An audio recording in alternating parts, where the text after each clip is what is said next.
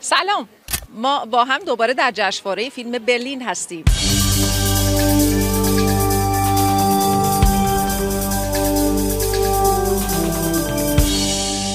کلیان مورفی بازیگر فیلم اوپنهایمر 74 امین دوره جشنواره فیلم برلین رو افتتاح کرد.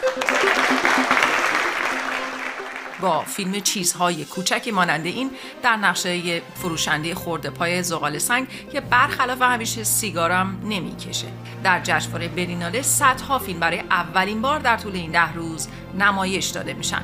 20 فیلم از جمله فیلم ایرانی کیک محبوب من برای دریافت خرس طلایی و نقره‌ای جشنواره فیلم برلین با هم رقابت می‌کنن.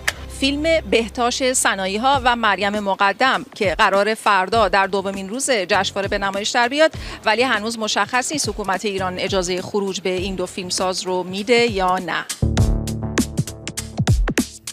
هشت فیلم ایرانی و یک فیلم با موضوع ایران در بخش های مختلف شرکت می‌کنن و بنفشه هرمزدی بازیگر ایرانی آلمانی هم جزو هیئت داوران بخش نسل هاست. ریاست هیئت داوران بخش مسابقه رو لوپیتا نینگو بر عهده داره که با اولین فیلم خودش دوازده سال بردگی برنده جایزه اسکار شد. در 74 امین دوره برلیناله از مارتین اسکورسیزی اسطوره سینمای جهان تقدیر میشه. Thank you.